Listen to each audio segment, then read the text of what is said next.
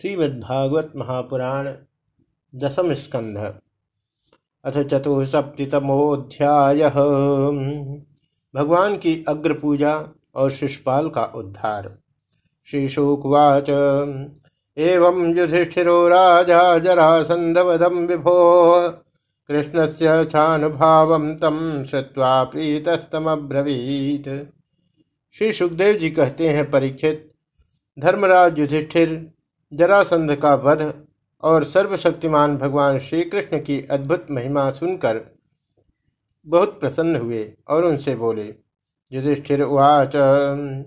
यो ये सुस्त्रैलोक्य गुरव, सर्वे लोक महेश्वरा वहंते दुर्लभम लब्ध्वा शिरसैवानुशासनम। धर्मराज युधिष्ठिर ने कहा, सच्चिदानंद स्वरूप श्री कृष्ण त्रिलोकी के स्वामी, ब्रह्मा, शंकर आदि और इंद्रादि लोकपाल सब आपकी आज्ञा पाने के लिए तरसते रहते हैं। और यदि वह मिल जाती है तो बड़ी श्रद्धा से उसके सिरोधार्य करते हैं। स भवान अरविंदाक्षो दीनानाम धत्तेनुशासनम भूम तदत्यंत विडम्बनम। अनंत हम लोग हैं तो अत्यंत दीन, परंतु मानते हैं अपने को भूपति और नरपति। ऐसी स्थिति में हैं तो हम दंड के पात्र, परंतु आप हमारी आज्ञा स्वीकार करते हैं और उसका पालन करते हैं। सर्वशक्तिमान कमल नयन भगवान के लिए यह मनुष्य लीला का अभिनय मात्र है। न हि ब्रह्मणः परमात्मनः। कर्मभिर्वर्धते तेजो रसते च यथा रवे। जैसे उदय अथवा अस्त के कारण सूर्य के तेज में घटती या बढ़ती नहीं होती, वैसे ही किसी भी प्रकार के कर्मों से न तो आपका उल्लास होता है और न तो ह्रास ही, क्योंकि आप सजातीय, विजातीय और स्वगत भेद से रहित स्वयं परब्रह्म परमात्मा है। न वै तेजित भक्ता मवाह मित माधव।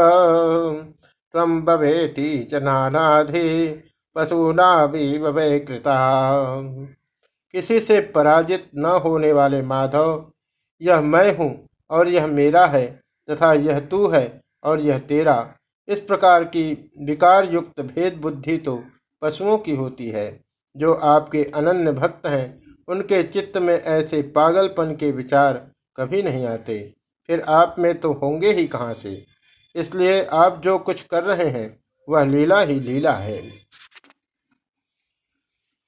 श्रीशोकुवाच। इत्युक्त्वा यज्ञे काले भभ्रे युक्तान् सरित्विजः। कृष्णानुमोदित पार्थो ब्राह्मणान् ब्रह्मवादिनः।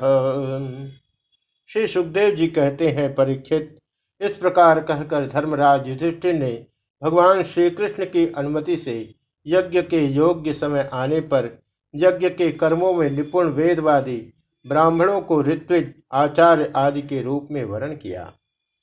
द्वैपायनो भरद्वाज सुमंतुर्गौतमोषित वशिष्ठ कंडो मैत्रेय कवशस्त्रित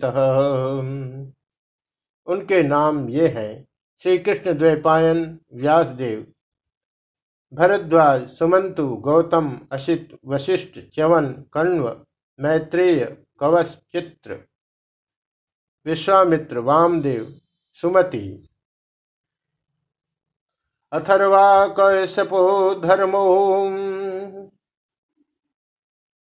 विश्वामित्रो, वामदेव, सुमतिर्जयमणि क्रतु। पैल पराशरो गर्गो वै सम्पायन अथर्वा कश्यपो धौम्यो रामो भार्गव आसुरिः वीतिहोत्रो मधुच्छन्दा वीरसेनो कृतव्रणः। विश्वामित्र वामदेव सुमति, जयमिन क्रतु, पैल पराशर, गर्ग वैशंपायन अथर्वा कश्यप, धौम्य, परशुराम, शुक्राचार्य, आसुरी, वीतिहोत्र मधुछंदा, वीरसेन और अकृतवर्ण उपहूतास्तथा चान्ये द्रोण भीष्म कृपादय धृतराष्ट्र सहसुतो विदुरश्च महामति। इसके अतिरिक्त धर्मराज ने द्रोणाचार्य भीष्म पितामह, कृपाचार्य धृतराष्ट्र और उनके दुर्योधन, आदि पुत्रों और महामति विदुर आदि को भी बुलवाया। ब्राह्मणा क्षत्रिया वैश्या शुद्रा यज्ञ दुदीक्षव तत्रेयु सर्वराजानो राज्याम प्रकृतियो नृप। राजन राजस्वी यज्ञ का दर्शन करने के लिए देश के सब राजा, उनके मंत्री तथा कर्मचारी, ब्राह्मण, क्षत्रिय, वैश्य, शूद्र सब के सब वहाँ आए। ततस्ते देव जजनम ब्राह्मणा स्वर्ण कृष्वा तत्र यथामनायम दीक्षया चक्रिरे निपम। इसके बाद ऋत्विज ब्राह्मणों ने सोने के हलों से यज्ञ भूमि को जुतवाकर राजा युधिष्ठिर राजा युधिष्ठिर को शास्त्रानुसार यज्ञ की दीक्षा दी। हैमा किलोपकरणा वरुण से यथा पुरा इंद्रादयो लोकपालाम्बिरिंच भव संयुता सगुणा सिद्ध गंधर्वा विद्याधर महोरगा मुनियो यक्ष रक्षांसी खग किन्नर चारणा राजानश्च समाहूता राजपत्न्यश्च सर्वशः। राजसूयं समीयुः स्म राज्ञ पाण्डुसुतस्य वै। प्राचीन काल में जैसे वरुण देव के यज्ञ में सब के सब यज्ञ पात्र सोने के बने हुए थे। वैसे ही युधिष्ठिर के यज्ञ में भी थे। पांडुनंदन महाराज युधिष्ठिर के यज्ञ में निमंत्रण पाकर ब्रह्मा जी शंकर जी इंद्रादि, लोकपाल अपने गणों के साथ सिद्ध और गंधर्व, विद्याधर, नाग, मुनि, यक्ष, राक्षस, पक्षी, किन्नर, चारण बड़े बड़े राजा और रानियाँ ये सभी उपस्थित हुए। राजानश्च समाहूता राजपत्न्यश्च सर्वशः। राजसूयं समेयुष्म राज्ञ पाण्डुसुतस्य वै। मेनिरे कृष्णभक्तस्य सूपपन्नम् अविस्मृताः। अयाजन् महाराजं याजकादेव वर्चसः। राजसूयेन विधिवत् प्राचेत समिवामराः।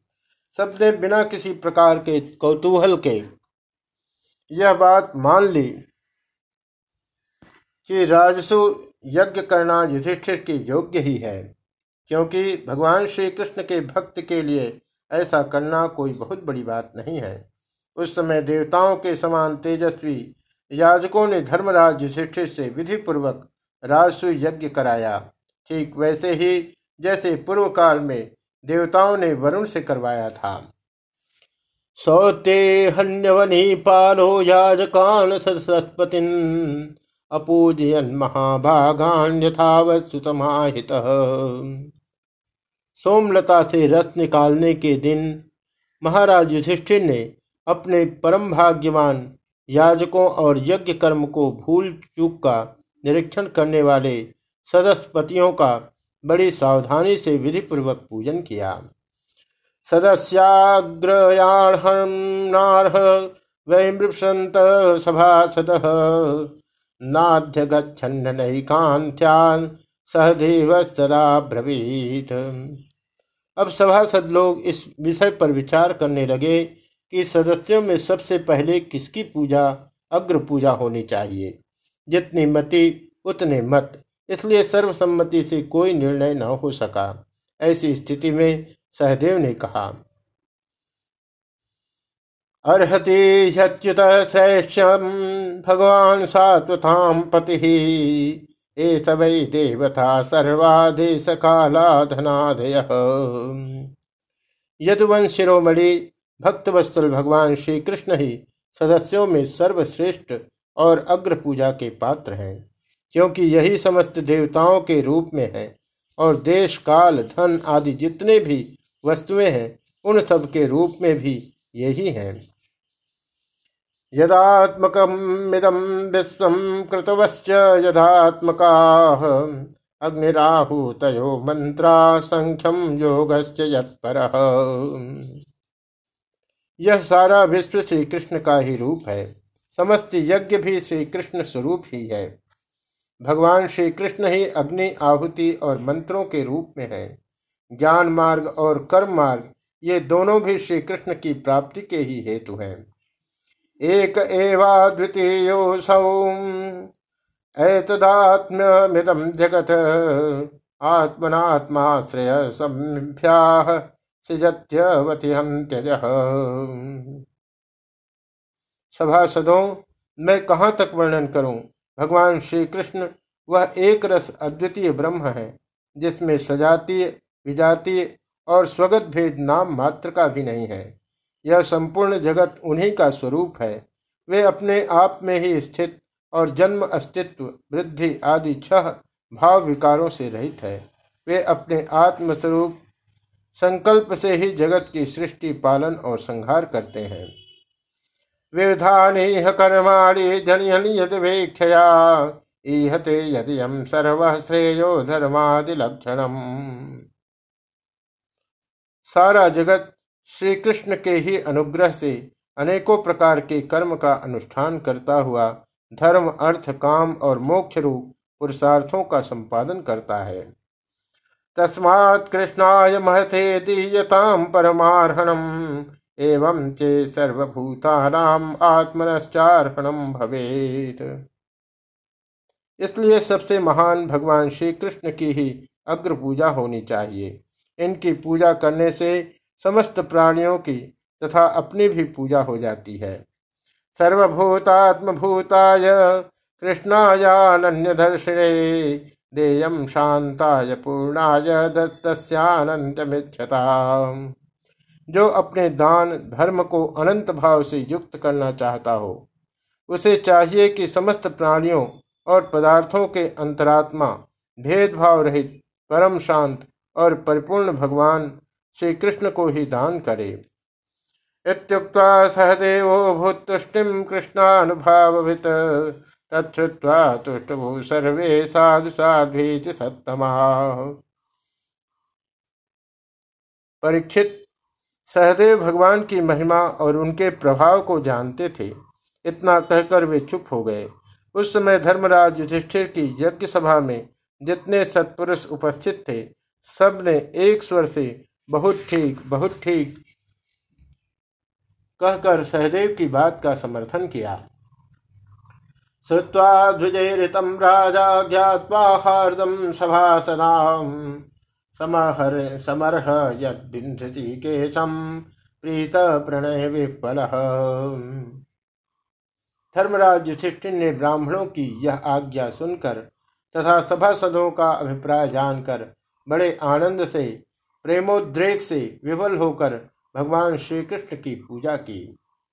तत्पादावनिजाप शिरसालोक पावन सभार्य सानुजामात्य सकुटुम्बो वसहन वसन अपनी पत्नी, भाई, मंत्री और कुटुंबियों के साथ धर्मराज युधिष्ठिर ने बड़े प्रेम और आनंद से भगवान के पाँव पखारे तथा उनके चरण कमलों का लोक पावन जल अपने सिर पर धारण किया। वासो भी पीत कौशेय भूषण महाधन अर्हयित्वा सुपूर्णाक्षो नाशक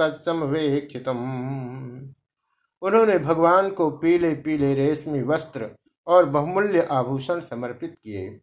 उस समय उनके नेत्र प्रेम और आनंद के आंसुओं से इस प्रकार भर गए कि वे भगवान को भली भांति देख भी नहीं सके। इत्थम सभाजितम वीक्ष सर्वे प्राजलयो जना नमो जयेति देवुस्तम निपेतो पुष्पवृष्ट यज्ञ सभा में उपस्थित सभी लोग भगवान श्री कृष्ण को इस प्रकार पूजित, सत्कृत देखकर हाथ जोड़े हुए, नमो नमः, जय जय, इस प्रकार के नारे लगाकर उन्हें नमस्कार करने लगे। उस समय आकाश से स्वयं ही पुष्पों की वर्षा होने लगी। इत्थम न सम्यदम घोष सुत सपीठा दुत्थाय कृष्ण गुणवर्ण न जात मन्यो उत्क्षिप्य बाहुमिदमाह सदस्य मर्षि संश्रावयन भगवते परुषान्य भीत परीक्षित अपने आसन पर बैठा हुआ शिषपाल यह सब देख सुन रहा था। भगवान श्री कृष्ण के गुण सुनकर उसे क्रोध हो आया और वह उठकर खड़ा हो गया। वह भरी सभा में हाथ उठाकर बड़ी असहिष्णुता, किंतु निर्भयता के साथ भगवान को सुना सुनाकर अत्यंत कठोर बातें कहने लगे। ईशो दुरत्य काल सत्यवती श्रुति। वृद्धानाम यदुद्धिर बाल वाक्य विविध्यते। सभासदों, श्रुतियों का यह कहना सर्वथा सत्य है कि काल ही ईश्वर है। लाख चेष्टा करने पर भी वह अपना काम करा ही लेता है। इसका प्रत्यक्ष प्रमाण हमने देख लिया कि यहाँ बच्चों और मूर्खों की बात से बड़े बड़े वयोवृद्ध और ज्ञान वृद्धों की बुद्धि भी चकरा गई है। योयम पात्र विधाम श्रेष्ठा महामंधव्यम बाल भाचितम सदस्यस्पत सर्वे कृष्णो यम्बतोर्हणे पर मैं मानता हूँ कि आप लोग अग्र पूजा के योग्य पात्र का निर्णय करने में सर्वथा समर्थन है। इसलिए सदस्य पतियों आप लोग बालक सहदेव की यह बात ठीक न माने कि कृष्ण ही अग्र पूजा के योग्य है। तपो विद्या व्रतधरान ज्ञान विध्वस्त कलमशान परमर्शन ब्रह्मनिष्ठान, लोकपाल पूजितान। यहाँ बड़े बड़े तपस्वी, विद्वान, व्रतधारी ज्ञान के द्वारा अपने समस्त पाप तापों को शांत करने वाले परम ज्ञानी परमर्षि, ब्रह्मनिष्ठ आदि उपस्थित हैं, जिनके पूजा बड़े बड़े लोकपाल भी करते हैं। सदस्पति नतिक्रम्य गोपाल कुलपांसन यथा काक पुरोडासम सपर्याम खतमरहति। यज्ञ की भूल चूक बतलाने वाले उन सदस्यपतियों को छोड़कर यह कुल कलंक ग्वाला, भला अग्र पूजा का अधिकारी कैसे हो सकता है? क्या कौवा कभी यज्ञ के पुरोडास का अधिकारी हो सकता है? वर्णाश्रम कुलापेत सर्वधर्म बहिष्कृत। स्वैरवर्ती गुणहीन सपर्याम कतमर्हति। न इसका कोई वर्ण है और न तो आश्रम। कुल भी इसका ऊँचा नहीं है। सारे धर्मों से यह बाहर है। वेद और लोक मर्यादाओं का उल्लंघन करके मनमाना आचरण करता है। इसमें कोई गुण भी नहीं है। ऐसी स्थिति में यह अग्र पूजा का पात्र कैसे हो सकता है? यजाति नैषां हे कुलम सप्तम सद्भिर्बहिष्कृतम पृथा पानरतम शस्वत्सपर्याम खतमर्हते आप लोग जानते हैं कि राजा ययाति ने इसके वंश को श्राप दे रखा है। इसलिए सत्पुरुषों ने इस वंश का ही बहिष्कार कर दिया है। ये सब सर्वदा व्यर्थ बधुपान में आसक्त रहते हैं। फिर ये अग्र पूजा के योग्य कैसे हो सकते हैं? ब्रह्मर्षि सेवितान् देशान् हित्वेते ब्रह्मवर्चसम् समुद्रम दुर्गमाश्रित्य बाध्यन्ते तस्य वह प्रजा। इन सबने ब्रह्मर्षियों के द्वारा सेवित मथुरा आदि देशों का परित्याग कर दिया और ब्रह्मवर्चस के विरोधी वेद चर्चा रहे, समुद्र में किला बनाकर रहते, रहने लगे। वहाँ से जब ये बाहर निकलते हैं तो डाकुओं की तरह सारी प्रजा को सताते हैं। एवमाधिन्य भद्राणी भभासे नष्ट मंगल नोवाच किंचित भगवान यथा सिंह शिवारुतम। परीक्षित, सच पूछो तो शिषपाल का सारा शुभ नष्ट हो चुका था। इसी से उसने और भी बहुत सी कड़ी कड़ी बातें भगवान श्री कृष्ण को सुनाई। परंतु जैसे सिंह कभी सियारन की हुआ हुआ पर ध्यान नहीं देता, वैसे ही भगवान श्री कृष्ण चुप रहे। उन्होंने उसकी बातों का कुछ भी उत्तर न दिया।